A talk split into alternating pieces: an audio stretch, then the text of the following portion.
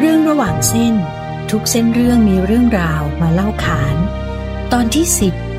ตอนสุนทรภู่กับวัฒนธรรมป๊อป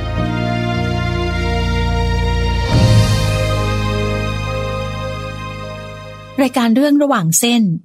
จะนำเสนอเสน่ห์ความน่าหลงไหลของวรรณกรรมร่วมสมัยที่มีทั้งประเด็นทั้งแง่คิดและการเชื่อมโยงกับบริบทของสังคมไทยในแต่ละยุคสมัยค่ะซึ่งก็มีความหลากหลายของวิถีชีวิตของผู้คนต่างๆเนี่ยสะท้อนอยู่ในผลงานแต่ละชิ้นที่ยกมาด้วยนะคะเรื่องระหว่างเส้นตอนสุนทรภู่กับวัฒนธรรมป๊อปวันนี้จะพาคุณผู้ฟังนะคะมาสำรวจความนิยมของสุนทรภู่กันค่ะในฐานะกวีเอกของโลกนะคะดิฉันเชื่อว่าไม่มีใครไม่รู้จักสุนทรภู่กันใช่ไหมคะในบรรดากวีไทยทั้งหมดเนี่ยสุนทรภู่ถือว่าเป็นที่รู้จักในสังคมไทยมากที่สุดเลยค่ะอะไรเป็นปัจจัยที่ทำให้สุนทรภู่เนี่ยนะคะเป็นที่นิยมอย่างกว้างขวางได้ขนาดนี้นอกจากผลงานของสุนทรภู่ที่โดดเด่นแล้วเนี่ยวันนี้ติดตามกันค่ะพระสุนทรโวหารผู้ซึ่งคนทั้งหลายเรียกกันเป็นสามัญว่าสุนทรภู่นั้นเกิดในรัชกาลที่หนึ่งกรุงรัตนโกสินทร์เมื่อณวันจันทร์เดือนแปดขึ้นหนึ่งค่ำปีมะเมียจุลศักราชหนึ่งพันหนึ่งร้อยสี่สิบแปดเวลาเช้าสองโมงตรงกับวันที่ยี่สิบหกมิถุนายนพ.ศ. สองพันสามร้อยยี่สิบเก้า มีผู้รู้ตำราโหราศาสตร์ได้ผูกดวงชะตาของสุนทรภู่ไว้สุนทรภู่ทรงคุณสมบัติในกระบวนแต่งกลอนเป็นอย่างวิเศษนับว่าเป็นวิสามัญบุรุษผู้หนึ่งแต่จดจำคำอธิบายแถมไว้ข้างใต้ดวงชะตาว่าสุนทรภู่อารักขี้เมาหมายความว่าเป็นผู้ทรงทั้งความดีและความชั่วระคนปนกันอันเป็นความจริงตามเรื่องประวัติของสุนทรภู่นอกจากศรีปราดที่มีชีวประวัติอันโลดโผนตั้งแต่วัยเยาว์จนถึงช่วงที่ถูกประหารชีวิตแล้วนะคะสุนทรภู่เนี่ยเป็นกวีไทยอีกคนหนึ่งค่ะที่มีชีวประวัติเรียบเรียงแบบสมบูรณ์ตั้งแต่วัยเยาว์วัยรุ่นวัยทำงานไปจนถึงช่วงบั้นปลายของชีวิตเลยค่ะสมเด็จกรมพระยาดำรงราชานุภาพเนี่ยนะคะได้ทรงเรียบเรียงประวัติสุนทรภู่อย่างละเอียดละออมีการเปิดนำด้วยดวงชะตาลงลัคนาราศีของสุนทรภู่ด้วยนะคะและเล่าความเรื่องพบรักกับแม่หญิงหลายคนมีสุขมีทุกข์มีขึ้นมีลงเรียกว่าอ่านชีวประวัติของสุนทรภู่แล้วเนี่ยนะคะโดยเฉพาะฉบับของสมเด็จกรมพระยาดำรงราชานุภาพเนี่ยเหมือนอ่านนิยายรักเล่มหนึ่งเลยค่ะแต่การที่สุนทรภู่ได้เป็นขุนนางและมีตำแหน่งรับราชการใกล้ชิดติดพระองค์เช่นนั้นไม่สามารถจะคุ้มความทุกข์ยากได้ทีเดียวเหตุด้วยสุนทรภู่ยังเสพสุราไม่ทิ้งได้เมื่อเป็นคุณสุนทรโวหารแล้วครั้งหนึ่งกำลังเมาสุราไปหามารดามารดาว่ากล่าวขณะนั้นมีญาติผู้ใหญ่จะเป็นลุงหรือน้าคนหนึ่งเข้าไปห้ามปรามสุนทรภู่ทุบตีเอาบาดเจ็บถึงสาหัสเขาทูลเกล้าถวายฎีกาก็ถูกกลิ้วมีรับสั่งให้เอาตัวไปจำไว้ณคุกแม้มีเรื่องราวในชีวิตจริงเนี่ยยิ่งกว่านิยายนะคะแต่ท่านก็เป็นบุคคลที่มีหลักฐานในประวัติศาสตร์ว่าได้สร้างคุณูปการไว้มากมายทีเดียวให้กับวงการวรรณกรรมไทยค่ะผู้ช่วยศาสตราจารย์ดร.อภิลักษ์เกษมผลกูลอดีตคณบดีคณะศิลปศาสตร์มหาวิทยาลัยมหิดลที่ปัจจุบันเป็นอาจารย์ประจำสาขาวิชาการภาษาไทยเชี่ยวชาญในประเด็นวิชาการด้านมนุษยวิทยาและคติชนวิทยาแล้วก็เป็นรองประธานกองทุนอนุสรณ์สุนทรภู่อันเป็นกองทุนเพื่อรำลึกบูชาพระคุณครูกวีท่านนี้นะคะจะมาเล่าถึงชีวประวัติของท่านสุนทรภู่โดยสังเขปค่ะชีวิตของสุนทรภู่เนี่ยที่หลายคนบอกว่าเหมือนนิยายจริงๆก็เหมือนจริงๆนะครับเพราะว่ามีทั้งครบรถนะครับทั้งขึ้นทั้งลงชีวิตรักชีวิตการทำงานแล้วก็บางช่วงเวลามันก็เป็นปริศนาดำมืดเนาะหลายคนก็อาจจะยังไม่รู้จักสุนทรภู่ชัดเจนเท่าไหร่หลายคน ก็พอพูดถึงสุนทรภู่ก็ไปนึกถึงเมืองแกลงนะครับเป็นนึกถึงอนุสาวรีย์ที่เมืองแกลงซึ่งสุนทรภู่เนี่ยเป็นกวีที่น่าสงสารเหมือนกันเพราะว่าชีวิตเนี่ยที่ที่เกิดก็ไม่ได้มีอนุสาวรีย์ที่ที่ตายก็ไม่มีคนรู้จักแต่ว่าที่ที่ผ่านก็คือเมืองแกลงกลับไปมีอนุสาวรีย์แล้วคนก็เลยคิดว่าเป็นบ้านเกิดของสุนทรภู่จริงๆสุนทรภู่เนี่ยเป็นเกิดที่ศิริราชจะบอกว่าอย่างนั้นก็ได้แต่ว่าคนละช่วงสมัยกับที่มีโรงพยาบาลเพราะสุนทรภู่เนี่ยเกิดที่ริมกำแพงวังหลังนะครับแล้วก็จริงๆสุนทรภู่ก็ไม่เชิงเป็นชาวบ้านซะทีเดียวแต่ก็ไม่ได้เป็นเชื้อพระวงศ์แต่ว่าก็เป็นลูกหลานขุนนางนะครับก็ใช้ชีวิตแบบเอ่อเป็นหนุ่มที่มีมีสมบัติบ้างนะครับแล้วก็เข้ารับราชการแต่ว่าก็ไปรักผู้หญิงที่เอ่อมีคนรักเป็นหนุ่มสูงศักดิ์ก็เลยทำให้ต้องเอ่อเข้าเอ่อคุกนะครับแล้วก็สุดท้ายก็ได้รับราชการจนมีชื่อเสียงนะครับแล้วสุดท้ายพอเปลี่ยนราชการชีวิตก็พลิกผันนะครับก็ไปบวชพอไปบวชเสร็จเอ่อก็ใช้เวลาในช่วงเนี้ยสร้างผลงานหลากหลายนะครับเอ่อสุดท้ายเอ่อก็ได้กลับมารับราชการอีกครั้งหนึ่งนะครับเราจะเห็นว่าชีวิตสุนทรภู่เนี่ยค่อนข้างที่จะมีความผันผวนลดแล่นนะครับแล้วในระหว่างที่สุนทรภู่ไปเอ่อตามที่ต่างๆสุนทรภู่ก็ยังได้พูดถึงหญิงคนรักนะครับอีกอีกหลายคนไม่ใช่มีแค่แม่จันซึ่งเป็นผู้หญิงคนแรกคนเดียวนะครับนอกจากนี้แล้วสุนทรภู่ก็ยังได้พูดถึงเอ่อทัศนคติของตัวเองต่อเรื่องบ้านเมืองต่างๆนะครับก็เลยทำให้มีทั้งคนรักแล้วก็มีทั้งคนชังนะครับแล้วก็ในช่วงเวลาที่ตกต่ำก็ยังหาเลี้ยงชีพด้วยการแต่งบทกวีนะครับก็จะเห็นว่าชีวิตของสุนทรภู่เนี่ยมีความเอ่อมีสีสันนะครับแล้วก็มีความน่าสนใจเพราะฉะนั้นเนี่ยมันก็เลยทำให้หลายคนก็พูดว่าชีวิตของสุนทรภู่เนี่ยเหมือนนิยายนะครับแล้วสอนว่าอย่าไว้ใจมนุษย์มันแสนสุดลึกล้ำเหลือกำหนดถึงเถาวัลย์พันเกี่ยวที่เลี้ยวลดก็ไม่คดเหมือนหนึ่งในน้ำใจคนมนุษย์นี้ที่รักอยู่สองสถานบิดามารดารักมักเป็นผลที่พึ่งหนึ่งพึ่งได้แต่กายตนเกิดเป็นคนคิดเห็นจึงเจรจาแม้ใครรักรักมั่งชังชังตอบให้รอบคอบคิดอ่านหน้าหลานหนารู้สิ่งใดไม่สู้รู้วิชารู้รักษาตัวรอดเป็นยอดดีการสอดแทรกคำสอนและปรัชญาการดำเนินชีวิตเนี่ยนะคะด้วยคำกลอนที่ไพเราะเป็นทำนองสนอคำคล้องจองให้จดจำได้ง่ายท่านผู้ฟังต้องนึกย้อนไปถึงสมัยนั้นนะคะที่การศึกษาของไทยเนี่ยไม่ได้เป็นรูปแบบแบบปัจจุบันนะคะคำประพันธ์ของสุนทรภู่เนี่ยก็คือแบบเรียนสำหรับทุกคนดีๆนี่เองค่ะแต่ที่สำคัญไปกว่านั้นนะคะคือความคิดจินตนาการ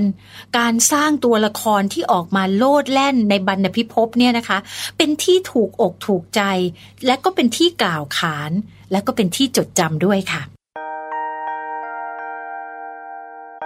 นางผีเสื้อเมื่อก่อนเป็นก้อนหินอยู่กระสินสมุทรมหาชลาไหลนางอสูรชาติก่อนได้พรชัยถอดดวงใจฝากแฝงแท่งศิลา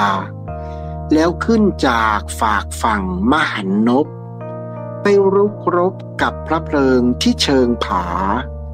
ต้องไฟกรดหมดไหม้ทั้งกายายังแต่ว่าอายุอสุรินกับดวงใจไม่ดับไปกลับชาติเป็นปีศาจสังหรณ์อยู่ก้อนหินถูกไอน้ำซ้ำได้ไอแผ่นดินบันดาลหินนั้นให้งอกออกทุกที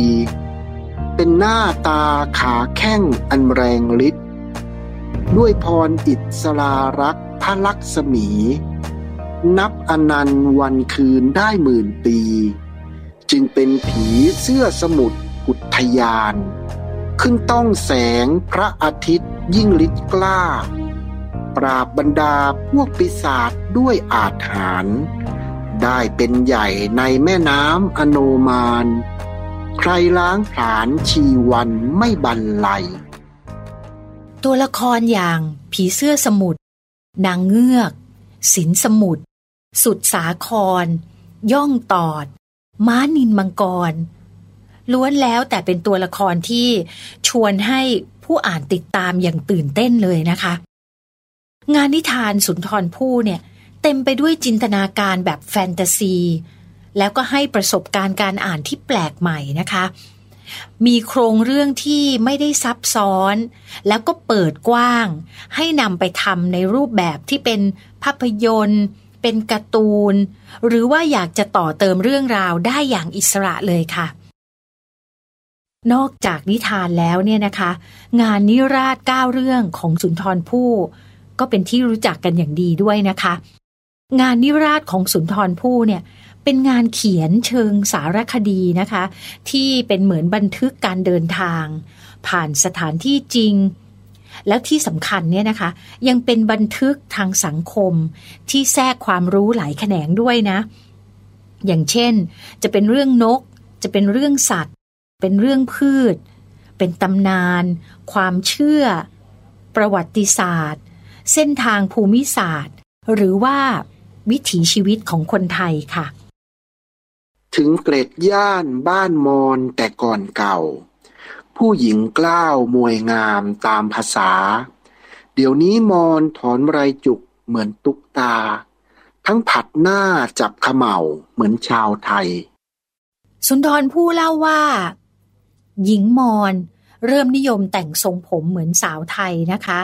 เพราะว่าแต่เดิมนั้นเนี่ยหญิงมอญจะไว้ผมยาวแล้วก็กล้าวมวยนะคะส่วนสาวไทยในสมัยรัตนโกสินทร์ตอนต้นนั้นเนี่ยตัดผมสั้นคล้ายๆผู้ชายแล้วก็ได้พัฒนามาเป็นผมปีกผมปีกก็คือการไว้ผมยาวเฉพาะกลางศีรษะค่ะ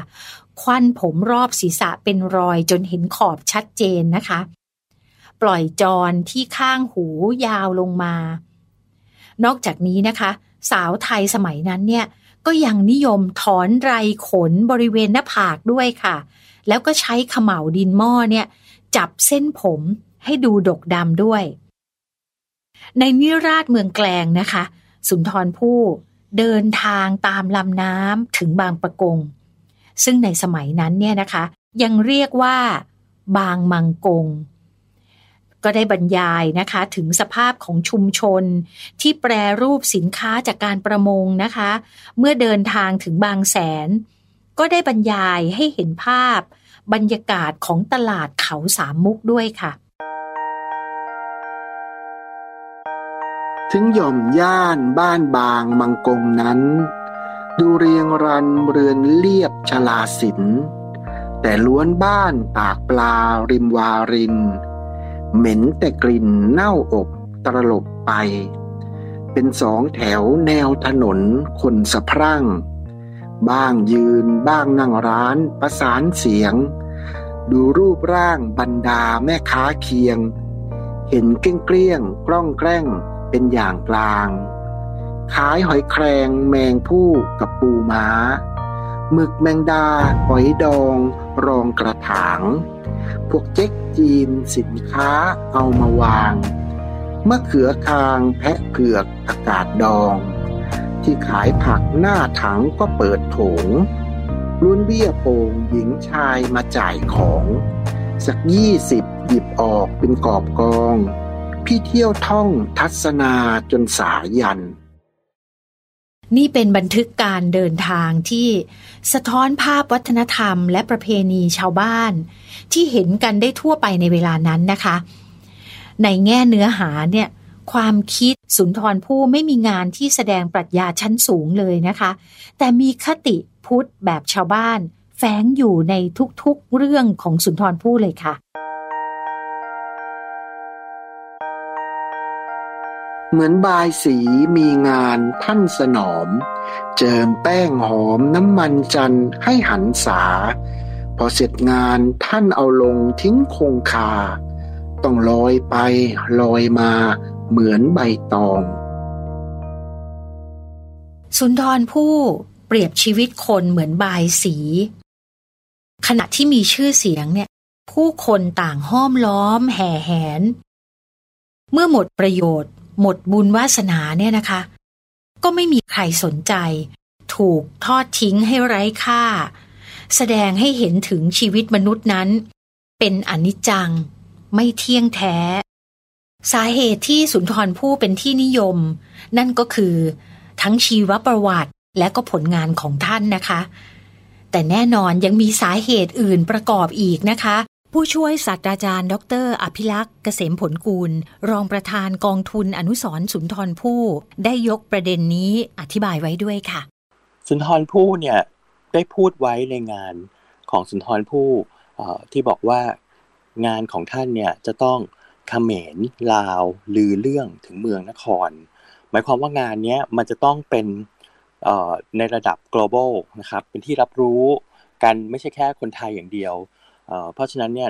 ในในทัศนคติของตอนนั้นก็คือว่านอกเหนือจากประเทศไทยมันก็คือกลุ่มเพื่อนบ้านอาเซียนเนี่ยก็จะต้องเป็นที่รับรู้ก็ปรากฏว่า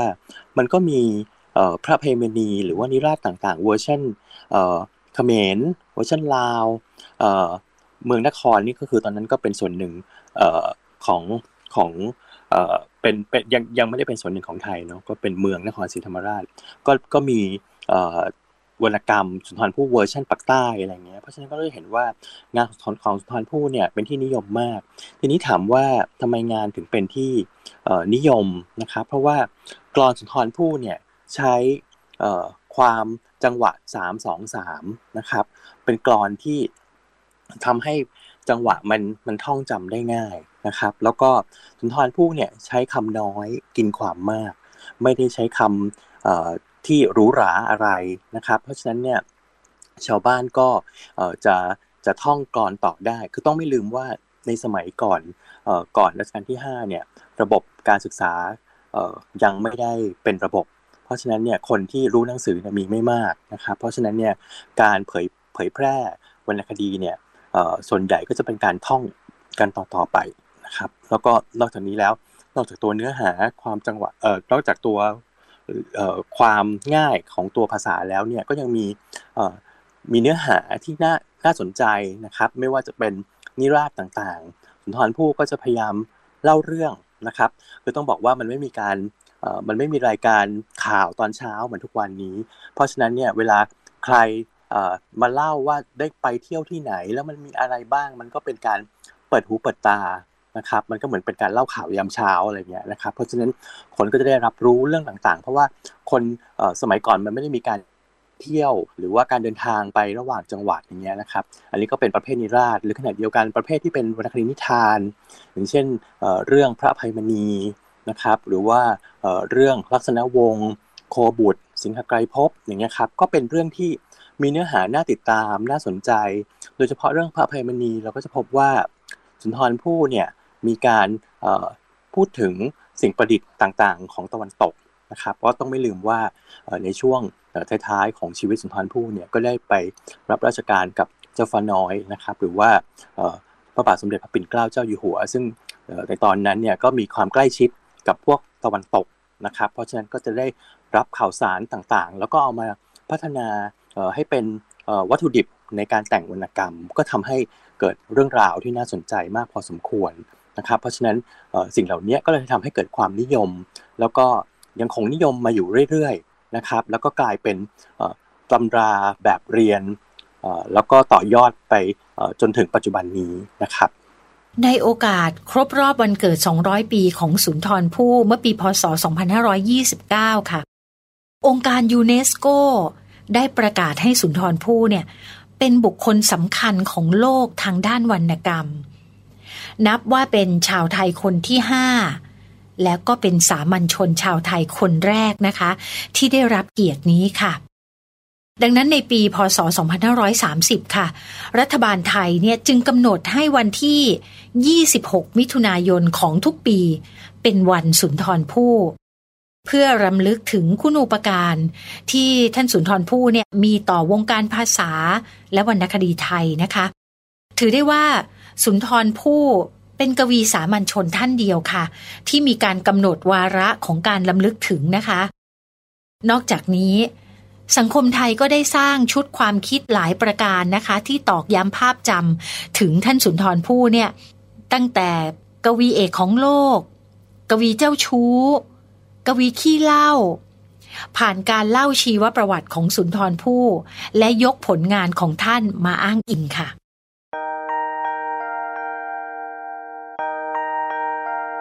ไม่เมาเหล้าแล้วแต่เรายังเมารักสุดจะหักห้ามจิตคิดฉะไหนถึงเมาเหล้าเช้าสายก็หายไปแต่เมาใจนี้ประจำทุกค่ำคืนในวันที่ยี่สิบหกมิถุนายนของทุกปีนะคะสถาบันการศึกษาต่างๆไม่ว่าจะเป็นโรงเรียนและมหาวิทยาลัยนะคะจะมีการประกวดแต่งคำประพันธ์สดุดีสุนทรภู่ค่ะบทกลอนสดุดีเหล่านี้เนี่ยนะคะก็ช่วยสร้างความจดจำของสุนทรภู่ให้กับเยาวชนไทยในทุกยุคทุกสมัยด้วยนะคะบทกลอนสดุดีสุนทรภู่เนี่ยนะคะมักจะชี้ให้เห็นว่างานสุนทรภู่เนี่ยมีคุณค่าต่อภาษาต่อสังคมและวัฒนธรรมไทยนะคะและโดยเฉพาะอย่างยิ่งให้ข้อคิดคติธรรมหลายบทเนี่ยนะคะได้สถาปนาสุนทรภู่เป็นครูภาษาไทยมีหน้าที่อารักษ์พิทักษ์ภาษาไทยค่ะแม้นวิญญาณท่านสถิตสวรรค์ไหนโปรดโอบเอื้อหนังสือไทยให้กระช่อนภาษาไทยวรรณคดีไทยขจายขจรโอมเพียงท่านสุนทรวอนช่วยไทยกล่าวได้นะคะว่าสุนทรภู่เนี่ยเป็นกวีคนเดียวที่มีผู้สนใจอ่านแล้วก็ศึกษางานของท่านอย่างกว้างขวางที่สุดเลยค่ะมีการแปลงานของสุนทรภู่เป็นภาษาอังกฤษมาตั้งแต่ปี สองพันสี่ร้อยเก้าสิบห้า นะคะพระวรวงศ์เธอพระองค์เจ้าเปรมบุรฉัตรทรงแปลเรื่องพระอภัยมณีเป็นภาษาอังกฤษทั้งเรื่องเลยค่ะและในปัจจุบันนี้นะคะเมื่อปีพ.ศ. สองพันห้าร้อยห้าสิบหกอาจารย์สาวนีนิวาสบุตรนะคะก็ได้แปลงานนิราศสี่เรื่องของสุนทรภู่เป็นภาษาอังกฤษค่ะก็คือนิราศเมืองแกลงนิราศพระบาทนิราศภูเขาทองและนิราศเมืองเพชรค่ะสำหรับประชาชนทั่วไปเนี่ยนะคะอาจจะรู้จักพระอภัยมณีนางยักษ์นางเงือกแล้วก็อาจจะรู้จักการอ่านงานของสุนทรภู่โดยตรงนะคะแต่ผ่านงานวันสุนทรภู่ผ่านการเล่าถึงประวัติและความสำคัญของสุนทรภู่ไม่ว่าจะฟังหรือว่าอ่านกลอนรักหรือว่ากลอนสอนใจที่มักจะตัดตอนหรือว่านำมาจากบทประพันธ์ของท่านเนี่ยนะคะผ่านสื่อต่างๆไม่ว่าจะเป็นสื่อวิทยุรายการโทรทัศน์หรือว่าอาจจะเป็นสื่อภาพยนตร์ละครการ์ตูนแอนิเมชันต่างๆนะคะหรือว่าถ้าเคยไปเที่ยวอนุสาวรีย์สุนทรภู่ที่อำเภอแกลงจังหวัดระยองนะคะบริเวณลานกว้างด้านหน้าเนี่ยนะคะก็จะเป็นรูปหล่อของสุนทรภู่พระอภัยมณีนางผีเสื้อสมุทรแล้วก็นางเงือกมีการจัดวางท่าเนี่ยนะคะแล้วก็ตำแหน่งลงตัวมากๆแล้วก็ท่าทางเนี่ยตามในหนังสือหรือว่าในบทประพันธ์เลยค่ะผู้ช่วยศาสตราจารย์ดร.อภิลักษ์เกษมผลกูลผู้เขียนโครงการการสำรวจและศึกษาทุนทางวัฒนธรรมเพื่อพัฒนาเส้นทางท่องเที่ยวเชิงวัฒนธรรมตามรอยวรรณคดีนิราศเรื่องพระปฐมของสุนทรภู่ในจังหวัดนครปฐมนนทบุรีและกรุงเทพมหานครมาสรุปส่งท้ายเรื่องผลงานของสุนทรภู่ที่มีอิทธิพลต่อสังคมไทยค่ะงานของสุนทรภู่เนี่ยนะครับก็ยังส่งต่อมาจนถึงปัจจุบันอย่างน้อยๆอย่างแรกเลยทุกคนพอพูดถึงพอเราพูดถึงวันสุนทรภู่ทุกคนก็จะทราบว่ายี่สิบหกมิถุนาแล้วทุกคนก็ตอบมาว่ายี่สิบหกมิถุนามาบรรจบซึ่งก็จะเป็นกิจกรรมที่ก็จะเกิดขึ้นในช่วงวันสุนทรภู่ที่ที่ทุก ทุกคนก็ก็ยังคงจัดงานระลึกถึงอยู่ผมคิดว่าเป็นกวีคนเดียวด้วยซ้ำที่เวลาพูดถึงแล้วก็มีการจัดงานอย่างยิ่งใหญ่แล้วก็ครอบคลุมทุกพื้นที่นะครับงานของสุนทรภู่ที่ตกมาถึงปัจจุบันแล้วเนี่ยแน่แน่นอนเลยอยู่ในแบบเรียนภาษาไทยนะครับมันก็เลยยังคงส่งต่อนอกจากนี้แล้วเนี่ยเราก็ยังพบว่าในเพลงนะครับเพลงของสุนทราภรณ์เนี่ยก็เช่นถึงม้วยดินสิ้นฟ้ามหาสมุทรนะครับก็ยังคงเอามาใช้กันอยู่ขณะเดียวกันเนี่ยก็ยังมีการตีความนะครับเรื่องของพระอภัยมณีนะครับหรือว่านิราศต่างๆก็ยังพบว่ามีการจัดการท่องเที่ยวนะครับตามรอยนิราศของสุนทรภู่นะครับซึ่งยังคงมีจัดกันอย่างต่อเนื่องแล้วก็ในทุกพื้นที่ที่สุนทรภู่ผ่านซึ่งก็กลายเป็นว่าสุนทรภู่ก็ยังคงมีชีวิตอยู่ในท่ามกลางของยุคเศรษฐกิจสร้างสรรค์เพราะฉะนั้นก็เป็นกลายกลายเป็นว่างานสุนทรภู่เนี่ยยังคงทำหน้าที่เป็นซอฟต์พาวเวอร์ในในท่ามกลางครีเอทีฟอีโคโนมีด้วยนะครับเพราะว่าถือว่าเป็นการเป็นสตอรี่ที่สำคัญนะครับนอกจากนี้เราเรายังพบว่ายังมีการถูกเอามาใช้ทำแบรนดิ้งของผลิตภัณฑ์ที่เกี่ยวข้องนะครับหรือว่าการใช้เป็นโลโก้ของสถานที่ท่องเที่ยวเช่นเมืองแกลงที่ระยองหรือว่าแหลมสมิหลาที่สงขลาหรือว่าปึกเตียนที่เพชรบุรีเป็นต้นนะครับเราก็จะเห็นว่าตัวละครเหล่านี้ก็ยังคงโลดแล่นนะครับแล้วก็ยังคงทำหน้าที่นะครับแล้วก็สุนทรภู่ก็ยังถือว่าเป็นคนที่เรารู้สึกว่าเขาก็ยังคงมีชีวิตอยู่แม้ว่าจะตายไปแล้วแต่งานของสุนทรภู่ก็ยังคงมีชีวิตแล้วเราก็เหมือนกับว่าเราก็ยังไม่มีความรู้สึกว่าสุนทรภู่หายไปจากความคิดของคนไทยเวลาผ่านไปสองร้อยสามสิบปีด้วยกลไกทางสังคมทั้งการศึกษาแบบเรียนหรือว่าจะสื่อสารมวลชนนะคะได้ช่วยกันตอกย้ำภาพจำของท่านสุนทรภู่มีการเผยแพร่ผลงานของสุนทรภู่ให้กว้างขวางแล้วก็มีการถ่ายทอดความรู้เกี่ยวกับสุนทรภู่จากรุ่นสู่รุ่นเลยนะคะและที่สำคัญค่ะสุนทรภู่ได้กลายเป็นแรงบันดาลใจให้เยาวชนไทยเนี่ยนะคะได้เรียนรู้เรื่องภาษาเรื่องวรรณคดีแล้วก็แต่งคำประพันธ์ไทยค่ะทำให้ชื่อเสียงของสุนทรภู่เนี่ยนะคะยังคงดำรงอยู่ในสังคมไทยจนถึงทุกวันนี้ค่ะเรื่องระหว่างเส้นทุกเส้นเรื่องมีเรื่องราวมาเล่าขานติดตามรับฟังรายการเรื่องระหว่างเส้นได้ทาง ดับเบิลยู ดับเบิลยู ดับเบิลยู ดอท ไทย พี บี เอส พอดแคสต์ ดอท คอม และแอปพลิเคชัน Thai พี บี เอส Podcast